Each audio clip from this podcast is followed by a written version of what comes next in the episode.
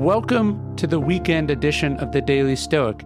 Each weekday, we bring you a meditation inspired by the ancient Stoics, something to help you live up to those four Stoic virtues of courage, justice, temperance, and wisdom. And then here on the weekend, we take a deeper dive into those same topics. We interview Stoic philosophers. We explore at length how these Stoic ideas can be applied to our actual lives and the challenging issues of our time. Here on the weekend, when you have a little bit more space, when things have slowed down, be sure to take some time to think, to go for a walk, to sit with your journal, and most importantly, to prepare for what the week ahead may bring.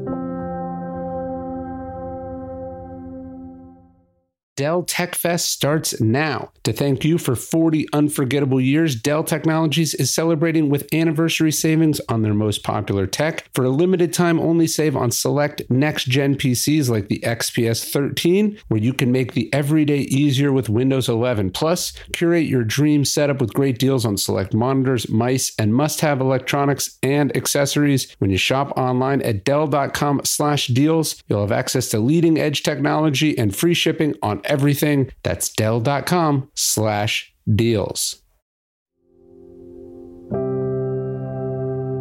Hey, it's Ryan Holiday. Welcome to another episode of the Daily Stoic podcast. You know, it's funny. I was, I remember it like yesterday. I was writing the proposal for Stillness is the Key. And I was just looking for eh, one of the tricky things about writing a book writing a book proposal is you have to write a proposal for a book that you have not written. You have to be like, here's all the people I'm going to talk about once you pay me to go do the research and figure out who and what I'm going to talk about. And so I, I knew I wanted to write about this idea of stillness, ataraxia, apatheia, as the Stoics and Epicureans talk about it. But I didn't know exactly who I wanted to talk about. And I just needed to sort of put together a collection of potential examples or people. And I was working with my research assistant and, uh, he suggested Mr. Rogers and he sent me this like sort of little 10 minute documentary that some person had made about Mr. Rogers. And obviously, I remember watching Mr. Rogers as a kid, but I didn't know that much more about him. And in fact, probably thought he was, I think a lot of people were so jaded and cynical, we almost assume there's some like skeletons in the closet there, something weird, something off. Anyways, I put him in the proposal and then I went and I bought a bunch of different books about him and and it it's changed my life. It changed the direction of that book. He's obviously a, a, major character. This is before the Will You Be My Neighbor and then the Tom Hanks movie uh, came out. Um, now there's been this whole sort of Mr. Rogers resurgence, which is wonderful and beautiful. But I sort of stumbled upon it, chanced upon it as I was putting together the research for for Stillness is the Key. This would have been in like 2018. So I am a huge Mr. Rogers fan. I'm a huge Joanne Rogers fan, his wife. I read anything and everything I can about him. And so when this book showed up at my office, uh, When You Wonder You're Learning, Mr. Rogers' Enduring Lessons for Raising Creative, Curious, Caring Kids, I was, of course, uh, intrigued as a parent, but I was more interested in talking to the authors who are connected to the Mr. Rogers legacy. And in fact, Joanne Rogers wrote the foreword to the book, a very nice and interesting foreword, I would say.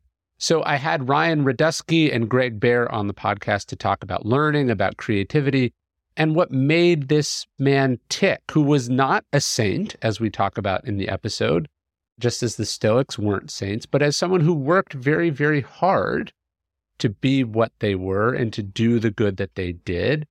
And uh, it was a great conversation, which I really enjoyed having. I hope you check out the book When You Wonder You're Learning Mr. Rogers' Enduring Lessons for Raising Creative, Curious, Caring Kids. You can go to their website, remakelearning.org. Also, greggbehr.com. That's Gregg with two G's. And uh, ryanrydzewski.com. Also, uh, I'll link to those in today's show notes. But uh, I just love that as a, I, you know, as you see in, in all of my books, I try to try to have titles that work independently of whether you read the pages of the book, sort of an epigram, a statement, an argument, a mantra that you can live by. And when you wonder you're learning is a pretty good one. And uh, we shouldn't expect anything less from the great Mr. Rogers. And uh, let's get into this conversation with Ryan and Gregg.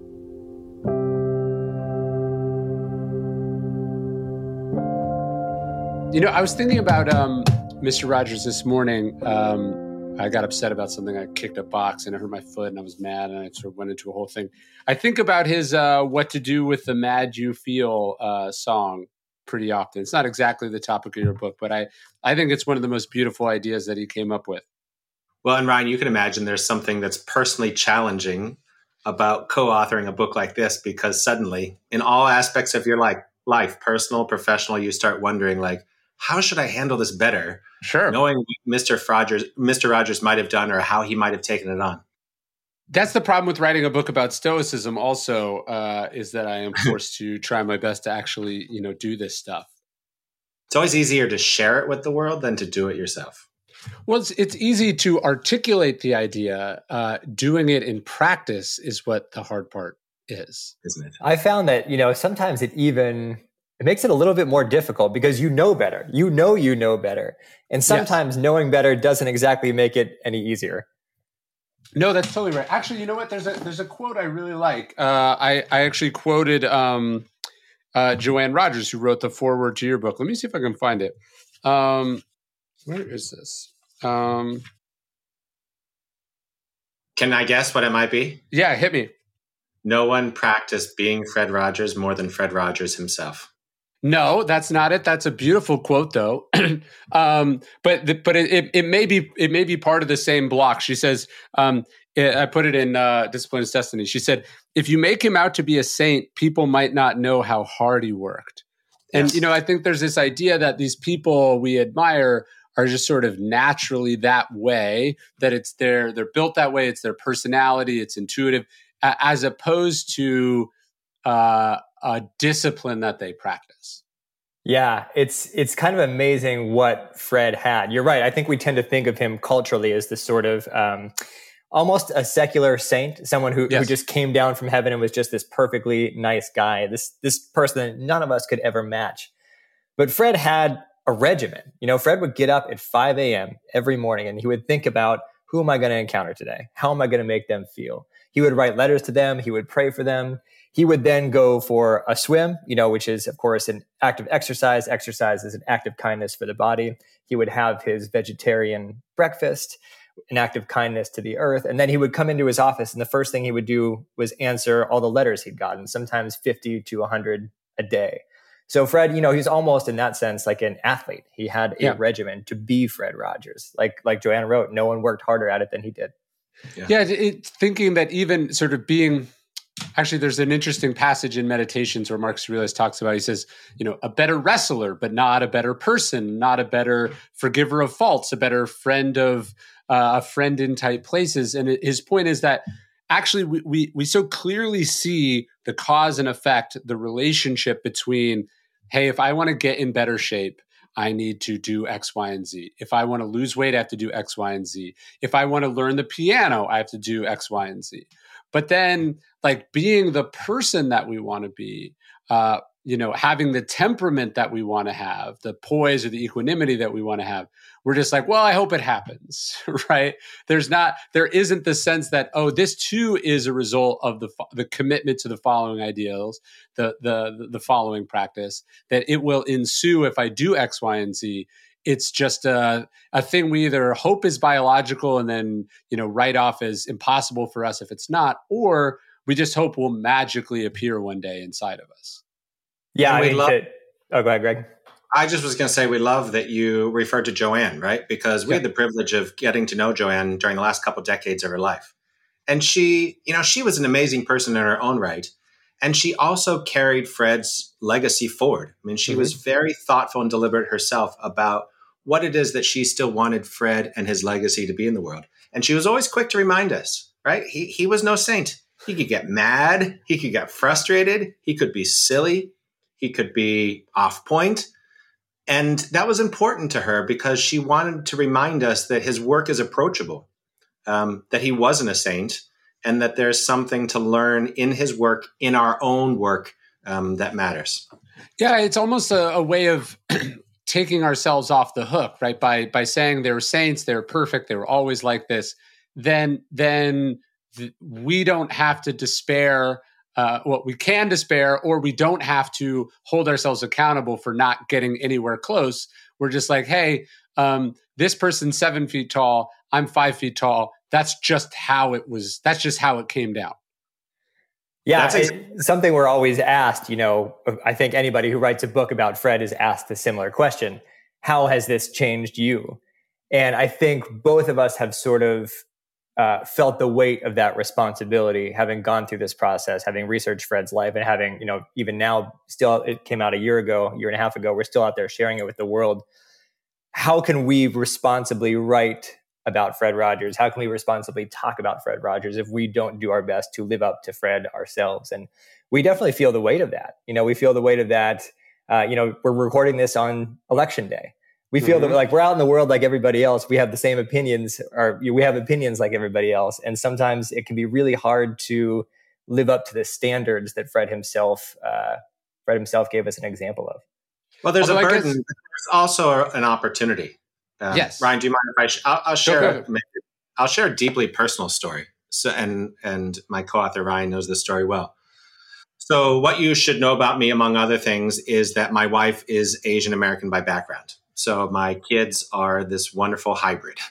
And my older daughter is of the age that she's beginning to develop her identity. And it was a little over a year ago. I remember it well because it was a Friday night. NCAA March Madness was going on. I wanted nothing more after a hard week than to sit down and simultaneously watch five college basketball games. Like I just was so excited about that, right? And as I'm sitting on the sofa, my older daughter comes over, she has her head down, and out of nowhere, Ryan, she goes, Daddy, am I going to be shot? And I looked at her like, where did that question come from? And you can imagine how I froze. And this is the first time I've ever heard a question like this. And I fully acknowledge that there are far too many parents, families, and caregivers across this country who've probably heard that question not only once, but dozens of times.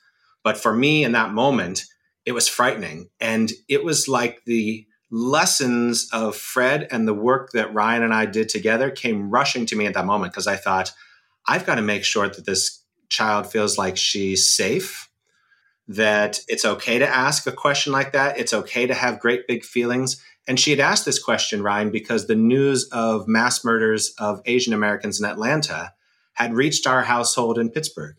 And it was incumbent upon me in that moment to you know make sure that she felt safe and that we would wonder together about the answers to her questions because I didn't necessarily have them. And so unexpectedly that was an opportunity not the burden of this work and and and how Fred Rogers work um, in a very particular moment uh, helped me profoundly in a relationship moment with my daughter. Well, you know, it's interesting because you talk about that in the book. Uh, maybe because we're not watching it as much as we used to or you know we have this sort of ret- retroactive view of things but there is this sense that uh, mr rogers neighborhood was this universally positive and friendly and uh, pleasant fictional bubble uh, but but you talk about not just what's happening what was happening in the world as the show was being made. Uh, but but the events he talks about, he talks about segregation, he talks about uh, death. There's the famous episode where he he he shows like the goldfish dying, and he's fishing it out of the out of the tank. The, these are things that you would think you would shy away from. But in fact, he embraces them, talking about dealing with their feelings. You're not just pretending they don't exist, you're dealing with them. Um, but you had a great line in, in the book. I forget who you were quoting, but you were saying these things were in the painting, but they don't destroy the canvas. Mm-hmm. Yeah, that that's a quote from Mary um, Rawson. Yeah, Mary Rawson. She was an actress in the neighborhood. Uh, it was interesting, Ryan. I think one of the most profound experiences we had when researching the book, um, because we, like a lot of people, we we think back of the neighborhood just like you mentioned as this sort of pleasant refuge from the rest of the world, forgetting until we went back to revisit it as adults that it is not that at all. I won't yeah. I won't call it dark, but it is real. You know, it's it's responsive to the culture in which it was made. And we went to the Fred Rogers Archive in um, Latrobe, Pennsylvania, where Fred grew up. The Fred Rogers Institute is there, and it's this long, you know, office-looking room, completely unremarkable, fluorescent lighting, with just boxes and boxes of books, or boxes and boxes of correspondence, rather. Yes. And these correspondence, these letters stretch back to the 50s, and they're from young kids, they're from children's parents, they're from a surprising number of older adults in nursing home, people who just wanted to thank Fred for being mm. a presence in in their lives. But the letters from children are so vulnerable. The things that they're willing to share with Fred, you know, Mr. Rogers, I'm sick. Uh, Mr. Rogers, you know, my parents are splitting up. Mr. Rogers, my my dog died. Any number of things, and you can draw in many cases, you see Fred's notations in the margin and he's trying to figure out how he's going to respond honestly to each child. But then you go and watch the neighborhood and you can almost draw a direct through line from these letters, the things that kids are concerned about, the things that kids are seeing and they're sharing. You can draw a direct line from that to the neighborhood. The neighborhood was very much a conversation. It was a two way conversation between Fred and his viewers, and it was a very honest conversation. Yeah, and he he doesn't. Uh, you know, it, it it would be nice if life didn't include these things, uh, if if uh, everyone was wonderful to each other and uh, tragedies didn't happen and we weren't mortal beings, um, but they do happen. And so, how do you raise? I guess the the tricky question is how do you raise good people? How are you yourself a good person inside that and in spite of that? Yeah, Fred said, you know, one of his quotes is that there's no normal life that's free of pain. You know, yeah. it's our wrestling with those problems that can be the impetus for our growth, which to me, that sounds like a very stoic line to yes. me. I, I, don't know to what degree Fred studied the Stoics, but I see so much of him in things like you mentioned meditation earlier. You know, Marcus Aurelius saying things like, you know, be tolerant with others and strict with yourself. And then you look at Fred being strict with himself with that regimen and then you look at him being tolerant with others. You know, what's more tolerant than telling every single child, every single person you encounter, I like you just the way you are, just the way right. you are right now. Not telling you you're perfect, not telling that everything you do and say is great, but just by virtue of being a human being, there's something inside you that's that's worthwhile. And I see that and I celebrate that. Um, but there's an interesting tension in that quote, right? So t- mm. tolerant with others, uh, strict with yourself, tolerant with others, and then the idea that I like you just the way that you are. So there is this sense uh, where Fred Rogers is holding himself to very strict standards, but but also not a, a static set of standards, but trying to get better always, right? Mm. So not happy with himself the way that he is not in not in a strictly negative sense but in a in a, a sense that he could get better and it shouldn't be satisfied with staying the same um, so there is this sense of not accepting himself as he is but then unflinchingly and unconditionally accepting everyone else as they are and loving them as they are there's a there's a beauty in that that i can get better uh, but I'm fine with you the way that you are. I hope you get better, but I'm not telling you that you're not enough as you are. Uh, exactly. And I think he saw that acceptance as a precondition for growth.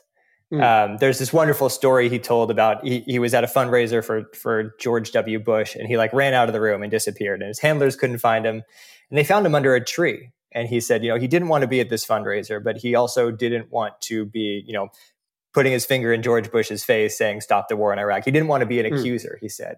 He said, you know, people don't change very much when all they have is a finger pointed at them. They only change in relation to someone who loves them. And so I think when we're surrounded by that sort of acceptance, when at least one person accepts us just as we are, we become more willing to change. We become more open to growth. And I think that's why so many of us, even as adults, are still drawn to the message uh, that Fred told us that, that somebody out there accepts us despite all our mistakes, despite all the times we've fallen short. Well, Fred often used the qualifier, I like you just the way you are, right here, right now. Mm. And to underscore Ryan's comment that it was is the idea that I, I won't reject your humanity. I accept you as who you are. And together, there's all sorts of learning that we can do.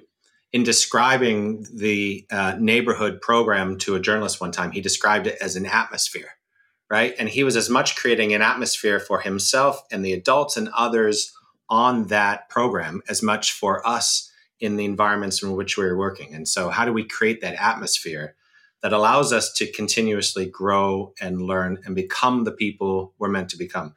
I read um, I read a book uh, by Tim Madigan, who was like I guess a correspondent of of Fred Rogers, and he sort of without prompting, Fred Rogers had taken to signing the letters, I'm proud of you. He sensed that there was some approval that Tim had wanted from his father or from someone else uh, that he'd never gotten. And uh, again, talking about sort of saintly uh, gestures, senses that he wants some someone to say this to him, and he just starts doing it. And yeah, there's this. I don't. I don't know how I don't know if, from everything I've read about Fred George that he went around particularly proud of himself, mm. but he found a way to give that grace to other people, which is so beautiful. Yeah, he had, there's this beautiful quote by Fred. He said, "Whether we're a preschooler or a young teen, a graduating college senior or a retired person, we human beings need to know that we're acceptable, that our being hmm. alive somehow makes a difference in the lives of others. We need to know that we're worth being proud of. And of course, you know, Fred showed that in all sorts of ways. He had a song, you know, I'm proud of you that he sang all the time. But he also, you know, I think by showing us such a diversity of humanity in the neighborhood, people who are doing all sorts of interesting things, using all sorts of their unique strengths he showed us that we don't have to be like anybody else in order for somebody to be proud of us. Um, which, of course, when you're a kid, and especially when you're an adolescent, that becomes really hard. You think you have to be like everybody else in order to fit in, in order to be worth being proud of. I had this tiny aha moment this past weekend to go back, Ryan, to um, that song, What Do I Do with the Mad That I Feel? Because yeah. I had a moment like that this weekend, and all I wanted to do was roar. so I I actually phoned someone who worked with Fred Rogers for decades. You know, knew him inside and out. And and this person in in sort of counseling me through this moment said, you know, Fred used to get so mad. And I remember asking Fred one time, when you feel that madness, what is it that you do? And Fred's reply was, I think of the other person's pain. Hmm. And it just stopped me in my tracks to think, because that wasn't the approach. That wasn't the moment that I was having. I wanted to roar.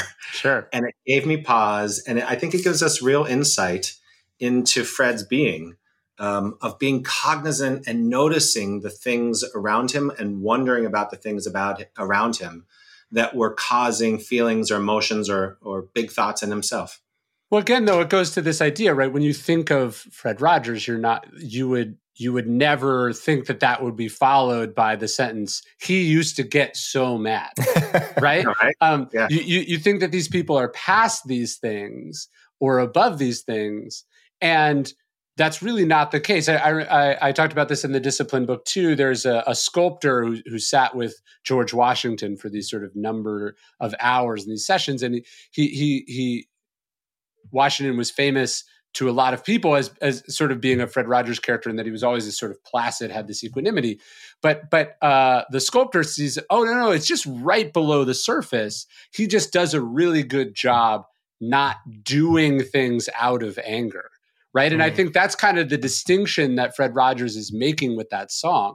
You you you feel angry, you are angry, but there's a difference between feeling an angry emotion and then deciding what actions you are going to take after that or when in the thrall of that emotions. I saw another interview where Fred Rogers said, you know, what do I do when I'm really angry? He says, I hit the keys on the piano extra hard.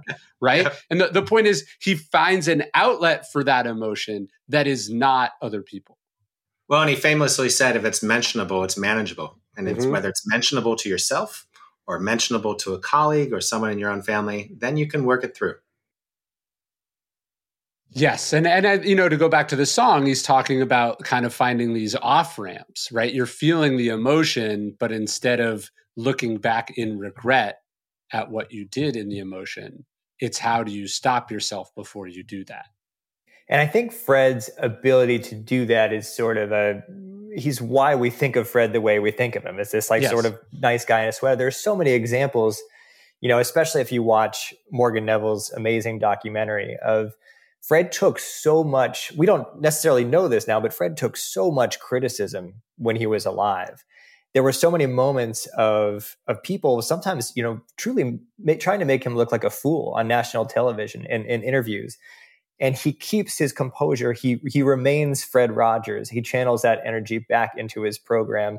And I think in the end, Fred was able to produce something of so much more lasting value than whatever you know the, the cheap shot was going to be worth on, on national television. We we have this immense lasting respect for Fred, and I think he knew that by not acting out of anger, he could maintain that. He could protect his sort of his goodness.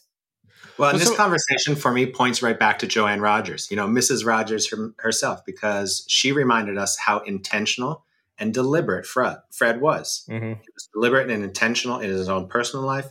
He was deliberate and intentional in what it is that he created for his viewers. And that for me and Ryan has been our aha because we had that emotional tie growing up, watching Mr. Rogers, sitting alongside a, a brother or sister, maybe with a mom, a dad but to go back as an adult and unpack what it is that Fred did, you see a remarkable intention and thoughtfulness that was a practiced deliberation.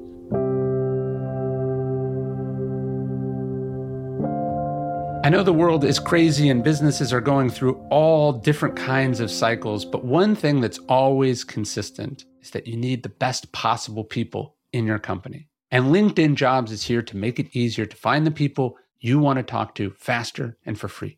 You can create a job post in minutes on LinkedIn Jobs to reach your network and beyond to the world's largest professional network of over 800 million people.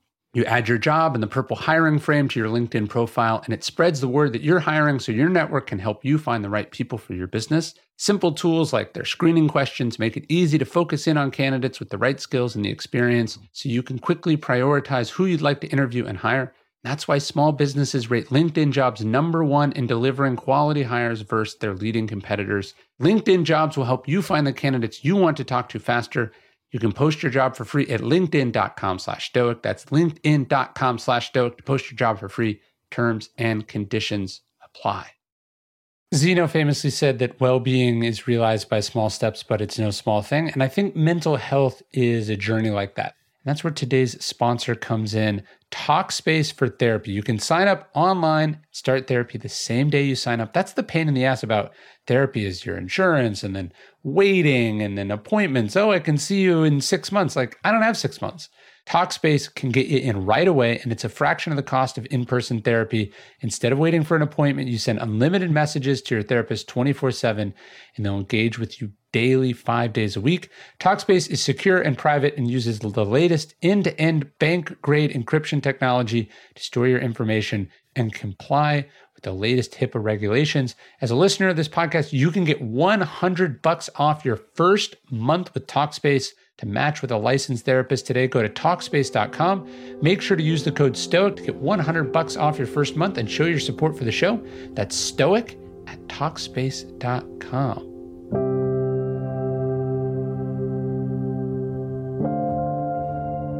So I think similar to how we see these sort of saintly, poised, graceful people, uh, some people also have that view of like creative or curious or artistic people. That there's just this thing that you are, again, as opposed to a discipline you practice, a set of traits you uh, encourage, uh, uh, and uh, that it's unattainable for for a certain percentage, if not the majority of people to to be there. Yeah, it's interesting. Fred, the neighborhood is known for introducing kids to some of the world's best athletes, some of the most elite artists. You know, people who are, in every sense of the word, true masters of their field. We think of Yo Yo Ma and Wynton Marsalis and, and Julia Child, whoever it happened to be. But what's interesting about when they come on the neighborhood is, is that so often they talk about their own struggles. They talked about how hard it was when they first started whatever it is they got good at. You know, they talked about how they got frustrated, how they got mad, how sometimes they maybe kicked a box, how sometimes they wanted to give up. And they always talked about how eventually they found help from people they cared about most, eventually, how they got better through practice. And Fred celebrated that process of learning and mastery even more than he celebrated what these folks had achieved. He used to say that we need to show kids that life is made up of striving much more than attaining. And I think to it's really valuable to show kids that process because we can sometimes we write about this in the book. It's really easy to watch a movie as this perfect work of art and just assume that it arrived that way in the world, fully yes. formed, right? We don't have to see the cinematographer learning to hold a camera or the, or the dozen takes of a single scene. And Fred, I think, in a way, sort of demystifies the the process of creativity and show, shows children that there is joy in learning a skill, even if you're bad at it. Um, there's joy in learning a sport, even if you're bad at it. Even if you don't become Michael Jordan, there are things you're going to get out of trying basketball and loving basketball and, and being around people who um, love whatever it is that they do.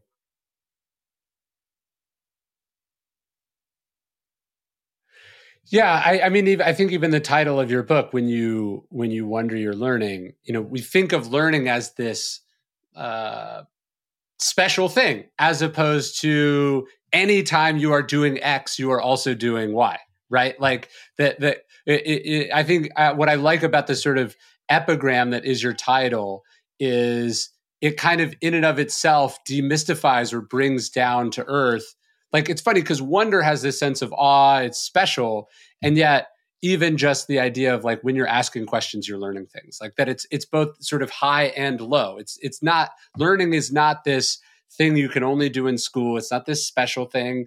It's is inherent in every single person. When they go oh i wonder how that works.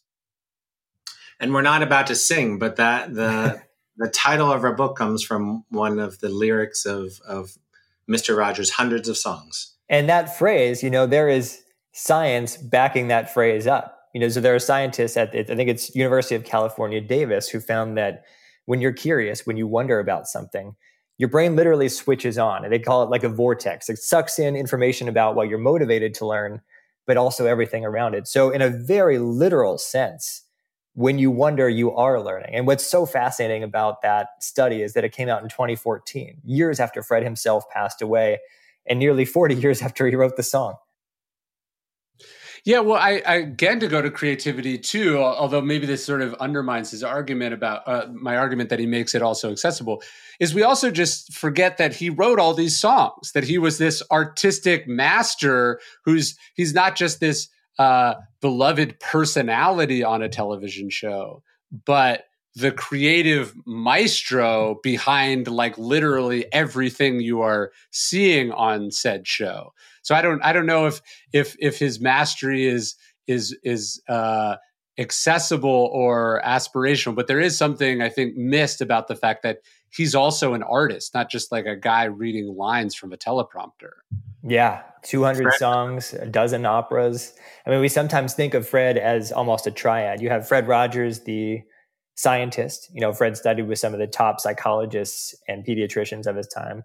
You have Fred Rogers, the musician. Fred was a, composition major as an undergraduate. He was a great concert pianist, uh, along with his wife. And Fred Rogers, the philosopher, the Fred Rogers who is an ordained Presbyterian minister who studied world religions.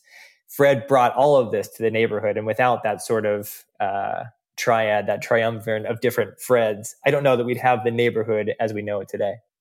That's right. That's right.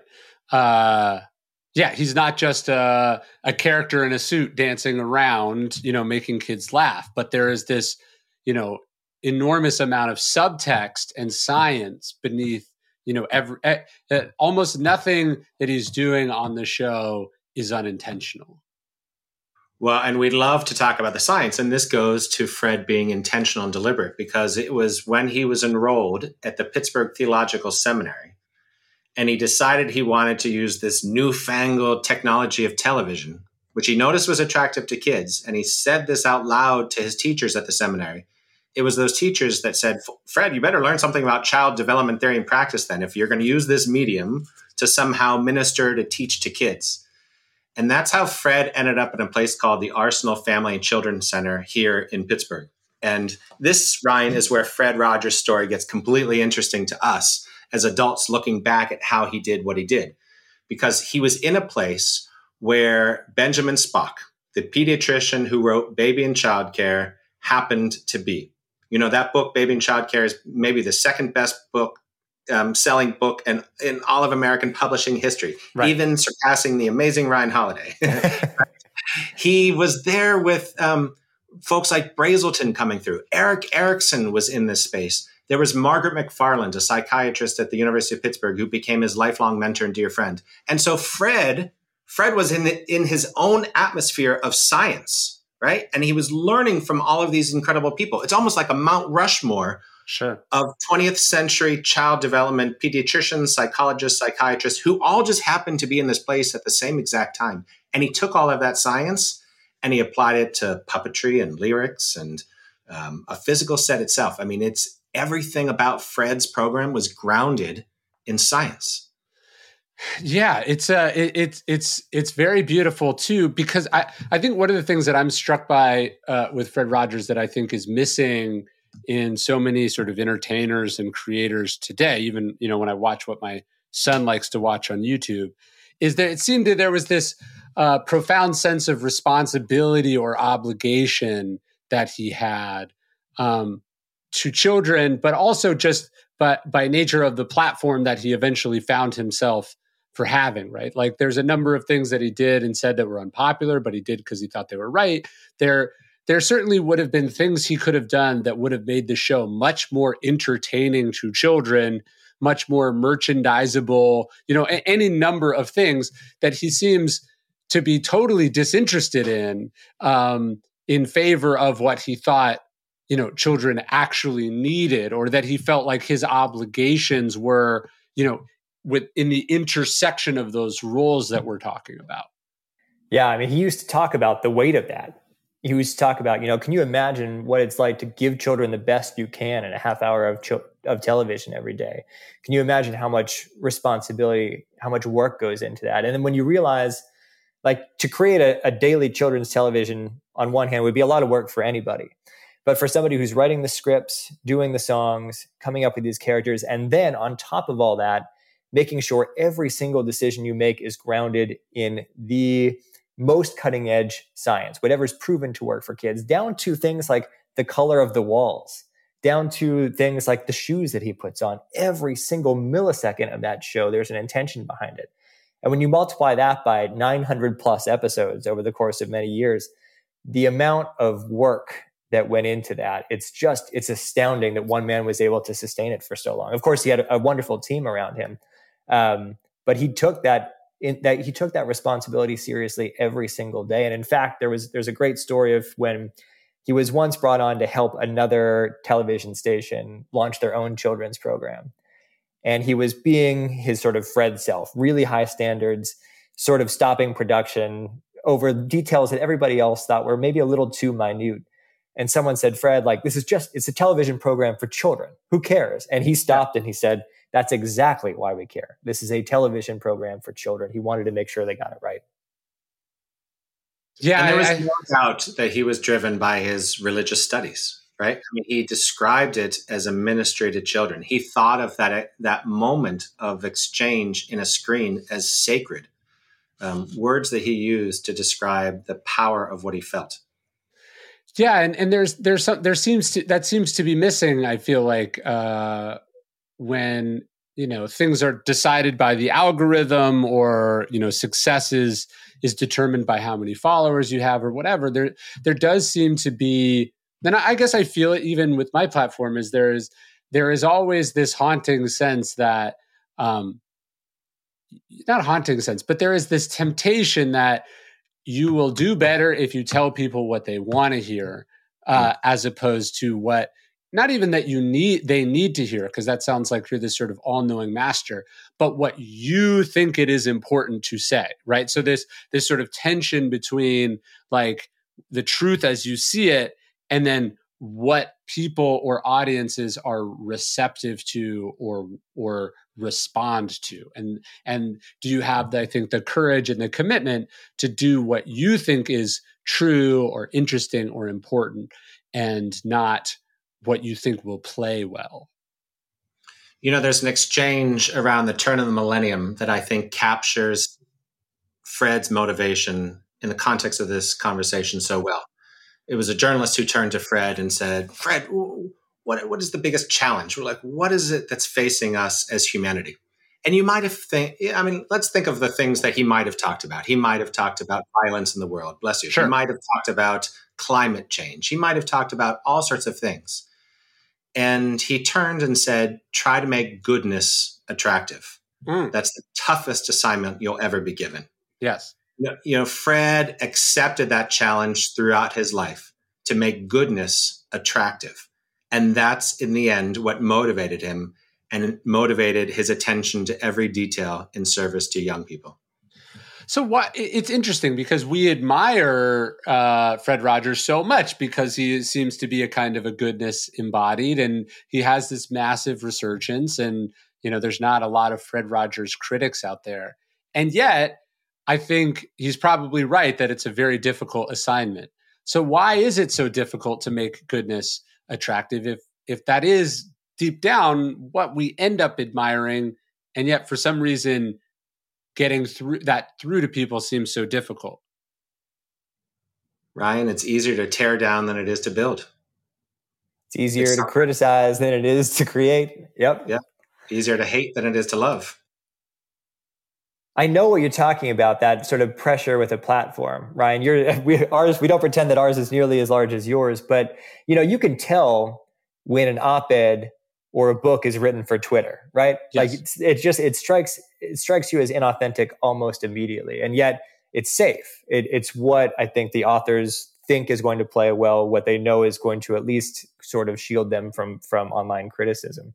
And I do wonder sometimes, you know, what how would Fred operate in this climate? I have no doubt that he'd be able to do it, but the avenues for um, I, I guess you're, you're reaching so many more audiences now Sure. And those audiences, um, they can react in ways that that they couldn't in Fred's time. You know, they didn't don't sit sit down to write a thoughtful letter to the creator anymore. Instead, it's an angry tweet. So I do wonder how would Fred maintain those standards. Um, I have no doubt that he'd be able to do it because Fred Rogers Productions, you know, the company that he started, they're still doing it.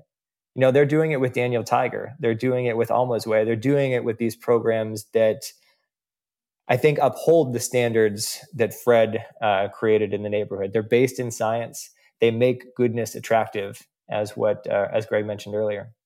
And I won't even pretend to be nearly or even remotely far along in a journey in understanding Stoicism, Ryan, as you have. But I think of the tenets of Stoicism. You think about wisdom. You think about courage. It takes wisdom and courage to place that sense of making goodness attractive before all else. Yeah. There's remarkable courage in that. But this, and this is, I think, where justice comes in, right? Because sort yes. of why are you doing it, right? Or who are you doing it for? Um, you know, uh, there's obviously some courage. There's obviously some unpopular views that one could advance that are based in nonsense or based in selfishness or hatred or any of these things right i think also where justice comes in is sort of like who who are you for what what why are you doing this and there mm-hmm. did seem to be a sort of a remarkable selflessness or purpose uh, to to Fred's work, which I, I, think you're you're saying is rooted in, in in part in his sort of religious obligations. And Ryan and I get all sorts of questions, whether it's on Zoom or in person keynotes or in book studies, like, what would Fred do? Yeah. And we're always quick to say, like, we couldn't possibly channel Fred. Yeah. But we do know enough to know that Fred would be putting kids first. He would yeah. begin with an orientation of noticing what's going on around us in support of our young people, the atmosphere that we're creating, and wondering whether we're serving that goodness at its core. There's no doubt about that. Yeah, I think he'd be he'd be making his art and then trying to live his ideals in his personal life also. Absolutely. And you mentioned earlier that question, who are you doing this for?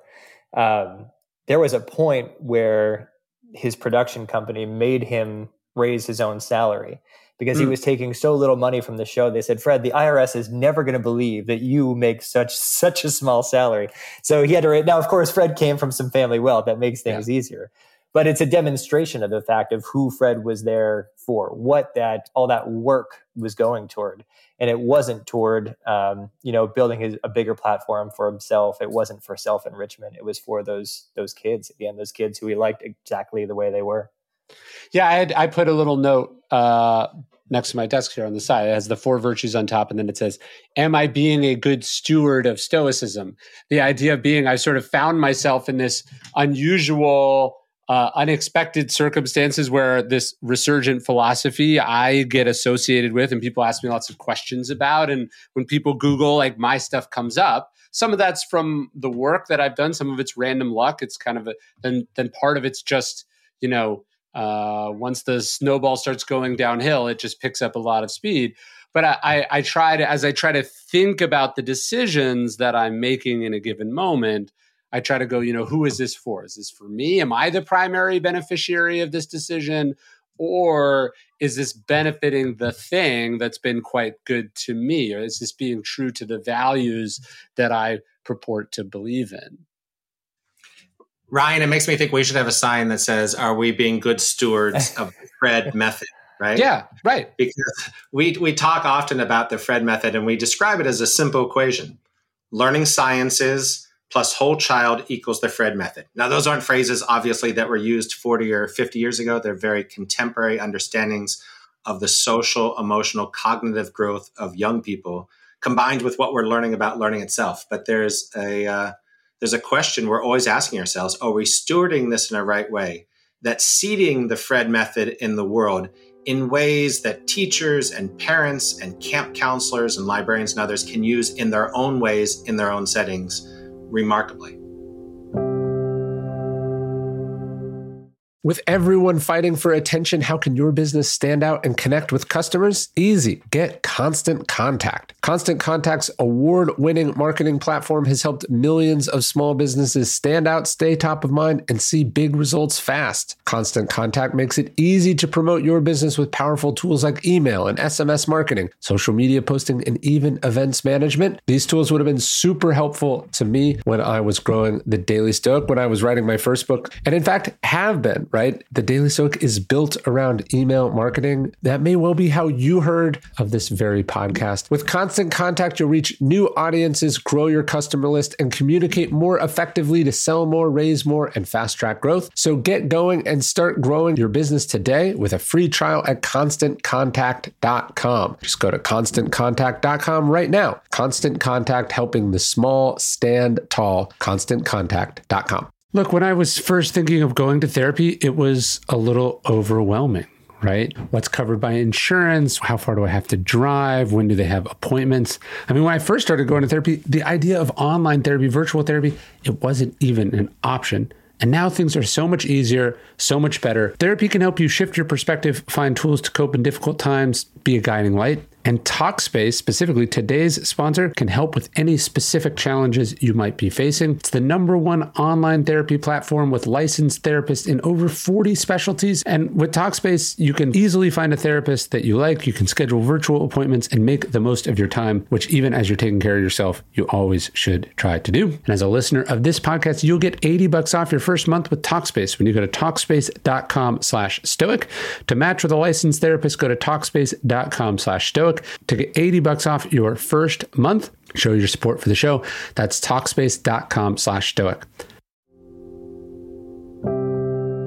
Well, look, I, I, think Fred would like uh, Fred. Fred would would probably connect this to the sort of biblical idea that if you've been blessed, be a blessing, right? And when you are uh, in the unusual circumstances, both of us are, of benefiting from the legacy that you did not create right? I didn't come up with any of these ideas. I'm talking about things that you know smarter people than me came up with a long time ago. You are you know able to put uh, fred rogers and invoke everything his reputation you know represents on, on your, your book. So you've been blessed. And then how do you pay that blessing forward i think is the is the kind of obligation that we all uh, are are are dealing with So let's talk about curiosity, though, which is obviously the subject of the book. Uh, how how do you find that one, if curiosity is not this sort of innate natural thing, how does one cultivate it in uh, young people? Like if if if if one has young children, how do you encourage uh, that kind of uh, of creativity? So in the neighborhood, it started with us, started with the adults, right? Fred, you if you watch basically any episode of Mr. Rogers' Neighborhood, one of the most striking things that again we don't necessarily remember if we're just thinking about watching fred in our childhood but we noticed this when we went back to it as an adult that he's always asking questions and he's explicitly talking about how much he wonders about the world and he's singing songs like did you know that song did you know when you wonder you're learning he knew how important it was to show children that he is a learner too that he is a lifelong learner and that whatever they do together wherever they go he'll be learning alongside with them. And i think ryan to take this back to your work like this is something that i always admire in in your writing. Like i see your mind changing. I see you wondering about the stories that you're sharing and the, the points that you're making. Um, i see you're sort of sharing your learning along with us and that makes me and i'm imagining the rest of your readers excited to learn to be on that journey with you the neighborhood very much was a journey. Fred didn't show up as the guy who knew everything. He was the guy who took us around his neighborhood, which was staffed with all these amazing, interesting people who had all these crazy, fun stories to tell. And he was surprising himself along the way. And I think that's really part of the charm of Mr. Rogers' neighborhood and why so many kids uh, are so attracted to it, even all these years later.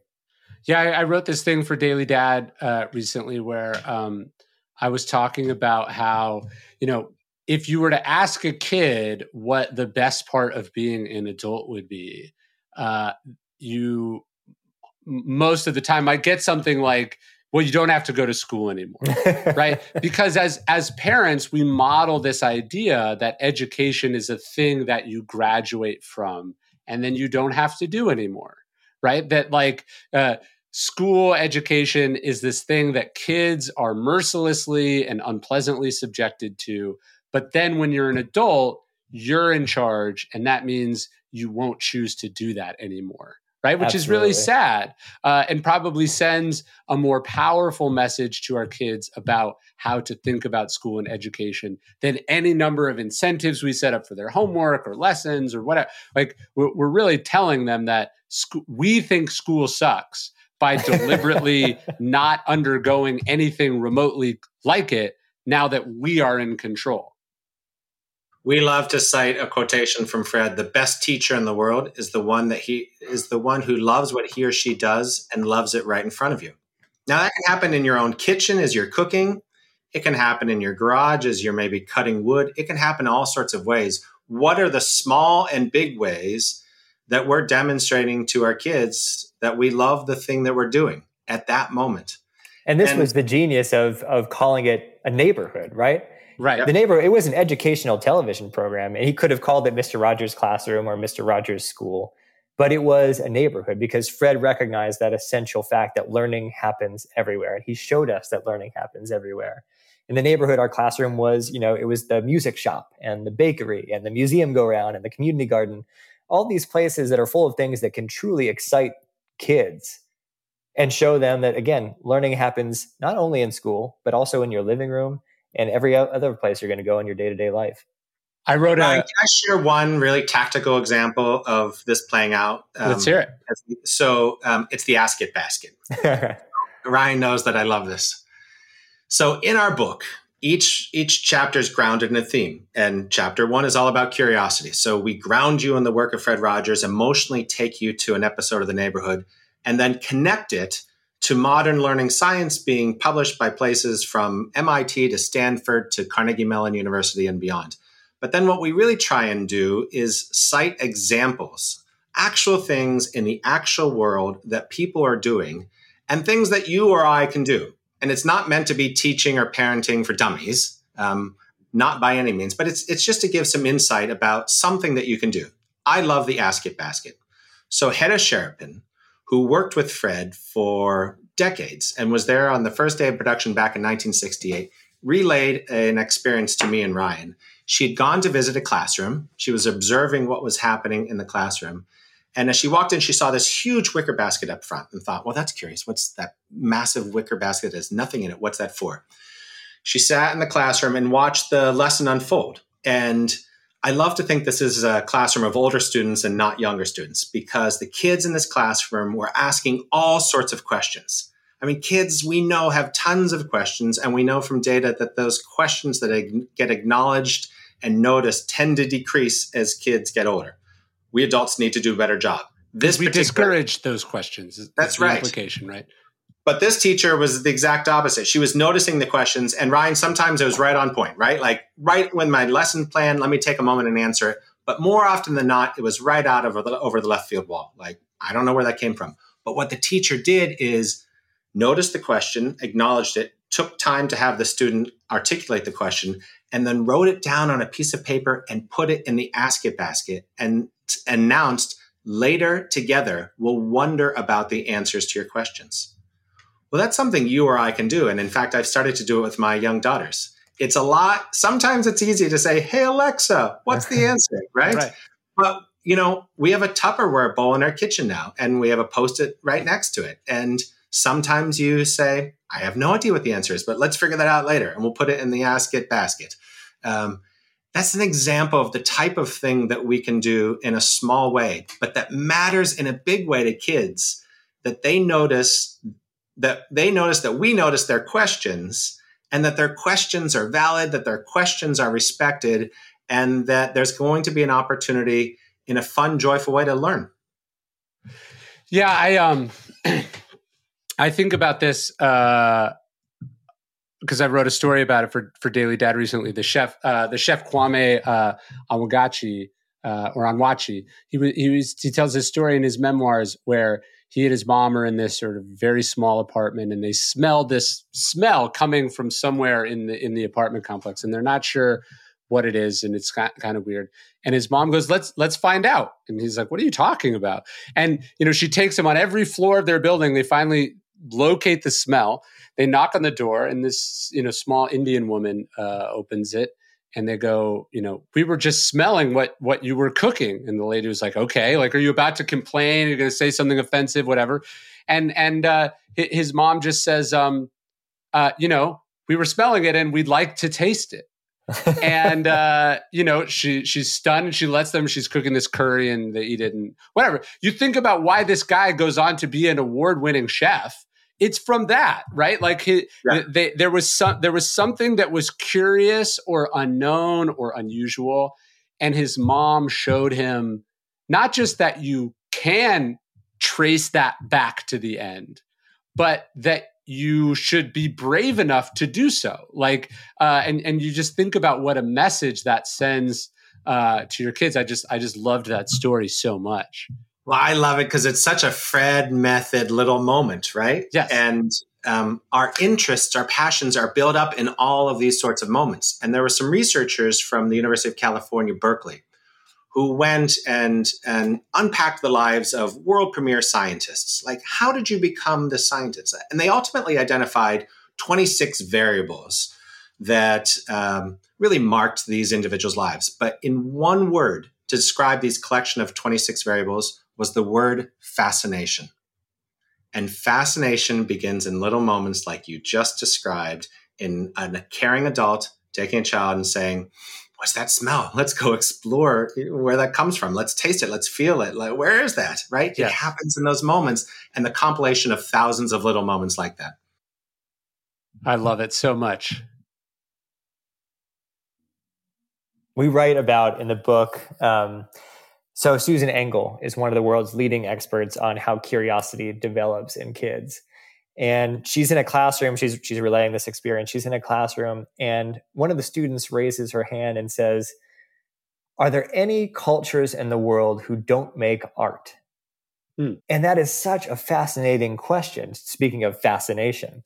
Yes. But what the teacher says is, not now, it's time for learning. and it's just like, it's this funny little example of there are so many ways that we as adults can hear these questions and miss these opportunities. And I think something we can learn from Fred even now is how to notice them and how to model them and how to show kids that every wondering they have is full of value, not only for the question itself, but for the potential that that question suggests.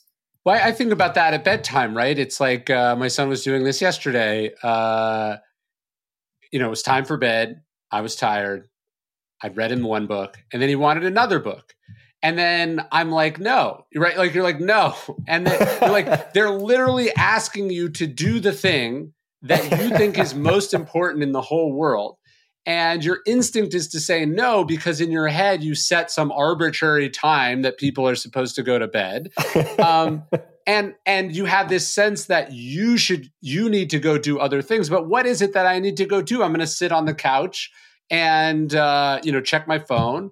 And i'm going to uh, uh, there's also this part of me that's going to be sad that I'm that misses my kids. Meanwhile, I'm trying to wrap that up promptly. You know what I mean? There's this kind of yeah. weird parent. I, I, think that that the story you told is so good, right? It's like, no, I can't teach you right now. I uh, it's time for learning. We we don't notice just the preposterous contradiction or uh, ridiculous priorities that we we sort of uh, implicitly show to our kids in, in the way that we respond to certain things that they're curious or interested about.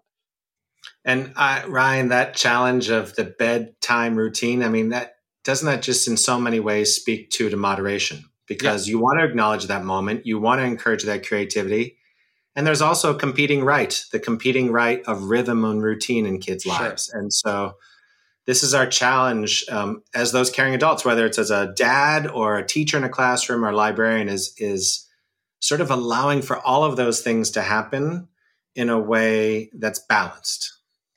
I'm actually going through this now with my young kids too. Like, um, I don't like video games. I, I don't like them. I like they're not fun for me. I probably buy the argument that they're not the best for you. You know, um, I see that it's a technology designed to sort of capture attention and exploit our bias. Blah blah blah.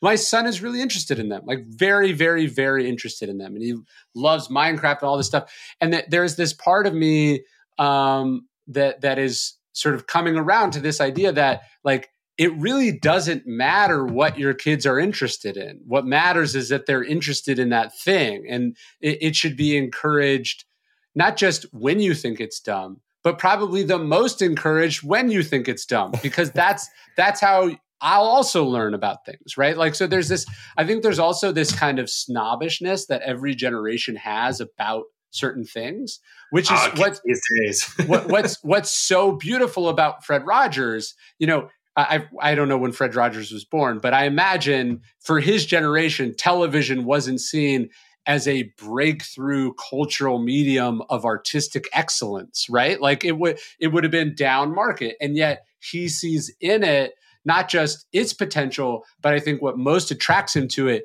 is that there is attention of young people on it, and he sees it as a tool to do uh, to teach the meta skills of curiosity and virtue and all these other things. And you're absolutely right. I mean, Fred Fred hated television when he first saw it. the first time he ever he turned it on, he saw two people throwing pies in each other's. Yeah, faces. he saw the Three Stooges or something. Yeah, right? and he said yeah. he hated to see people using technology to demean one another. So you can only imagine what would he think of of social media, right? Yeah, or YouTube. But he, yes. he, in a sense, like he ran into the fire. He he saw accurately that this technology was going to be huge he saw accurately that it was going to be attractive to kids and he made it his mission to make goodness attractive as gregg mentioned earlier.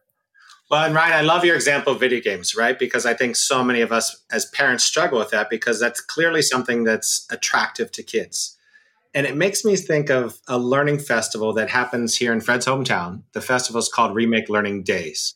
And the whole idea is to help parents families and caregivers alongside the young people in their lives experience new approaches to learning and we know a lot of kids are lit up by gaming and um, technology enhanced learning. And one of the events that happens annually that I just love is uh, a company called Schell Games. It's the largest gaming company here in Pittsburgh. It's one of the largest in the United States, created by a, a former uh, Walt Disney World Imagineer who has this collection of a hundred, you know, plus amazing people building all sorts of educationally and uh, entertainment related games. But what they do is they they hold this big open house, and you can imagine like hundreds of parents show up. And like my kid is fascinated by games. You know, maybe someday they'll be they'll make video games, but they get into this space right, and they realize like, oh, there's an accounting department.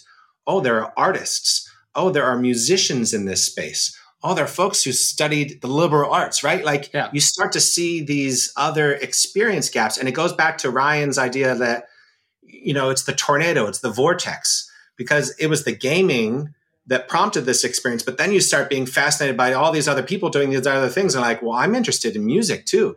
Well, I'm interested in money. I'm interested in whatever it might be. right? You start with that passion and interest, and then you figure out those experiences that build out from there.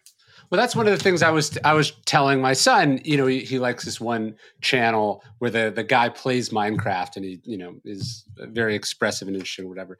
And um, I was like, you know, he and I have the same job. And my son was like, "What are you talking about?" And it's like. I'm an entrepreneur. He's an entrepreneur. I'm a creative person, an artist. He's a creative person, an artist. We both have YouTube channels. Like people will be watching this on YouTube. Um, and it, it, was funny. We're we're sort of um, uh, go, going back and forth about this, and he didn't really get it. And then, um, you know, he starts talking to me about sponsors because you know he watches the videos and there's ads for the stuff because this isn't PBS, you know. Um, and I was like, oh yeah, I have some of the same sponsors, right? And he like sort of loses his mind because he, he, all of a sudden he's like interested. And you know, this is not the this is not the means of with with which I was hoping to connect with my son uh, about the ways that I monetize my you know my podcast or whatever. That we're having this weirdly capitalistic commercial connection. But the point is, connection is connection, right? And curiosity is curiosity. And people are interested in how stuff works for different reasons, and different parts of it lights up different parts of their brain as they said. And and I think that's what I, I, I found so interesting about Fred Rogers and then also the book is there this sort of profound non-judgmentalness mm. about any kind of curiosity or interest or profession he goes to the baker. How does that work? He's using yeah. a crayon. Well, where do crayons come from? You know, every episode is about him just trying to figure out how stuff works.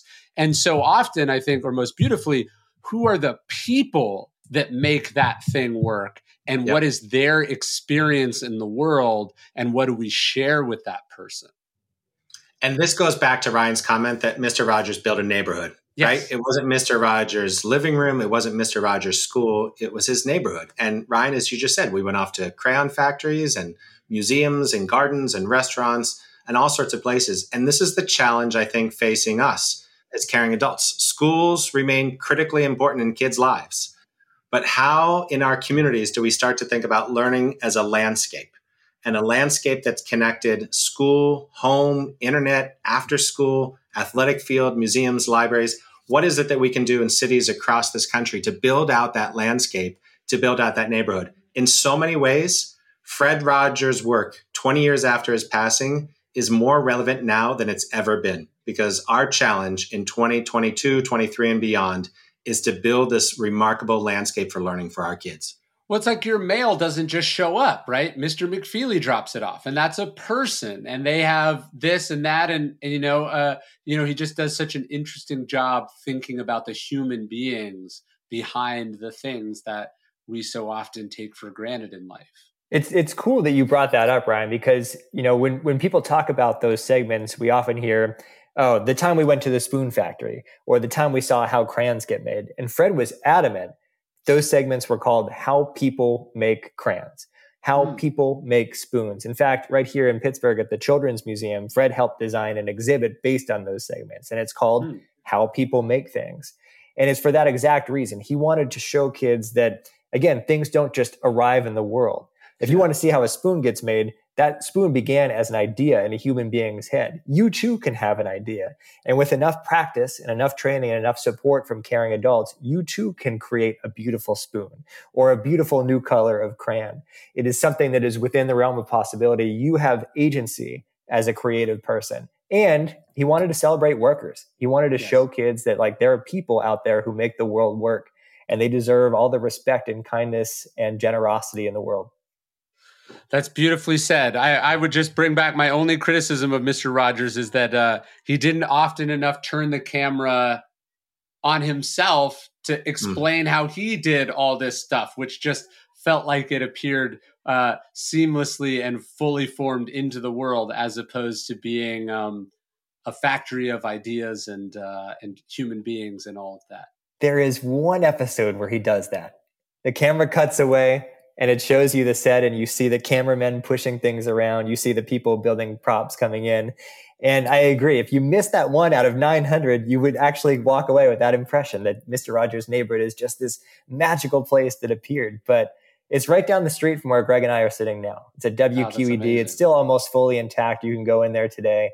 And uh, it's a it's a good feeling to know that the people who helped Fred create that place are not only still with us, but they're out doing amazing work in their own right and uh, carrying on Fred's legacy. And those are the people that I hope we've spotlighted and done justice to in, in our book. Well, you did. The, the, book is fantastic, and I, I, I really enjoyed it. Thank you Thank so you, much for saying that.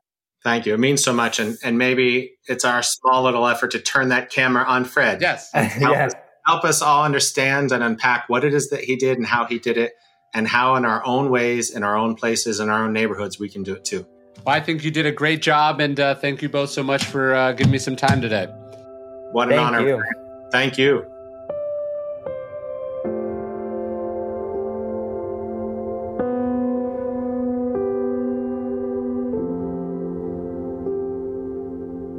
Thanks for listening to the Daily Stoic podcast. Just a reminder we've got signed copies of all my books in the Daily Stoic store. You can get them personalized, you can get them sent to a friend. The obstacle is the way, ego is the enemy, stillness is the key. The leather bound edition of the Daily Stoic, we have them all in the Daily Stoic store, which you can check out at store.dailystoic.com.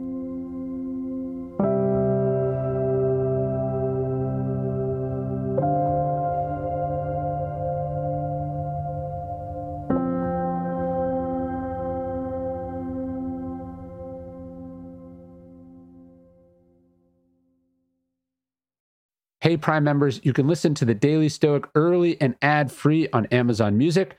Download the Amazon Music app today. Or you can listen early and ad free with Wondery Plus in Apple Podcasts. In the 1980s, Frank Farian was riding high as a successful German music producer, but he was bored. German pop was formulaic, dull, and oh so white. Frank had bigger dreams, American dreams. He wanted to create the kind of music that would rival larger than life artists like Michael Jackson or Run DMC. So he assembled a hip hop duo, two once in a lifetime talents who were charismatic, full of sex appeal, and phenomenal dancers. The only problem? One very important element was missing, but Frank knew just how to fix that. Wondery's new podcast, Blame It on the Fame, dives into one of pop music's biggest controversies. Milli Vanilli set the world on fire, but when their adoring fans learned about the infamous lip syncing, their downfall was swift and brutal. With exclusive interviews from frontman Fab Morvan and his producers Frank Farian and Ingrid Segieth, this podcast takes a fresh look at the exploitation of two young black artists. Follow Blame It on the Fame wherever you get your podcasts. You can listen to Blame It on the Fame early and ad-free by joining Wondery Plus.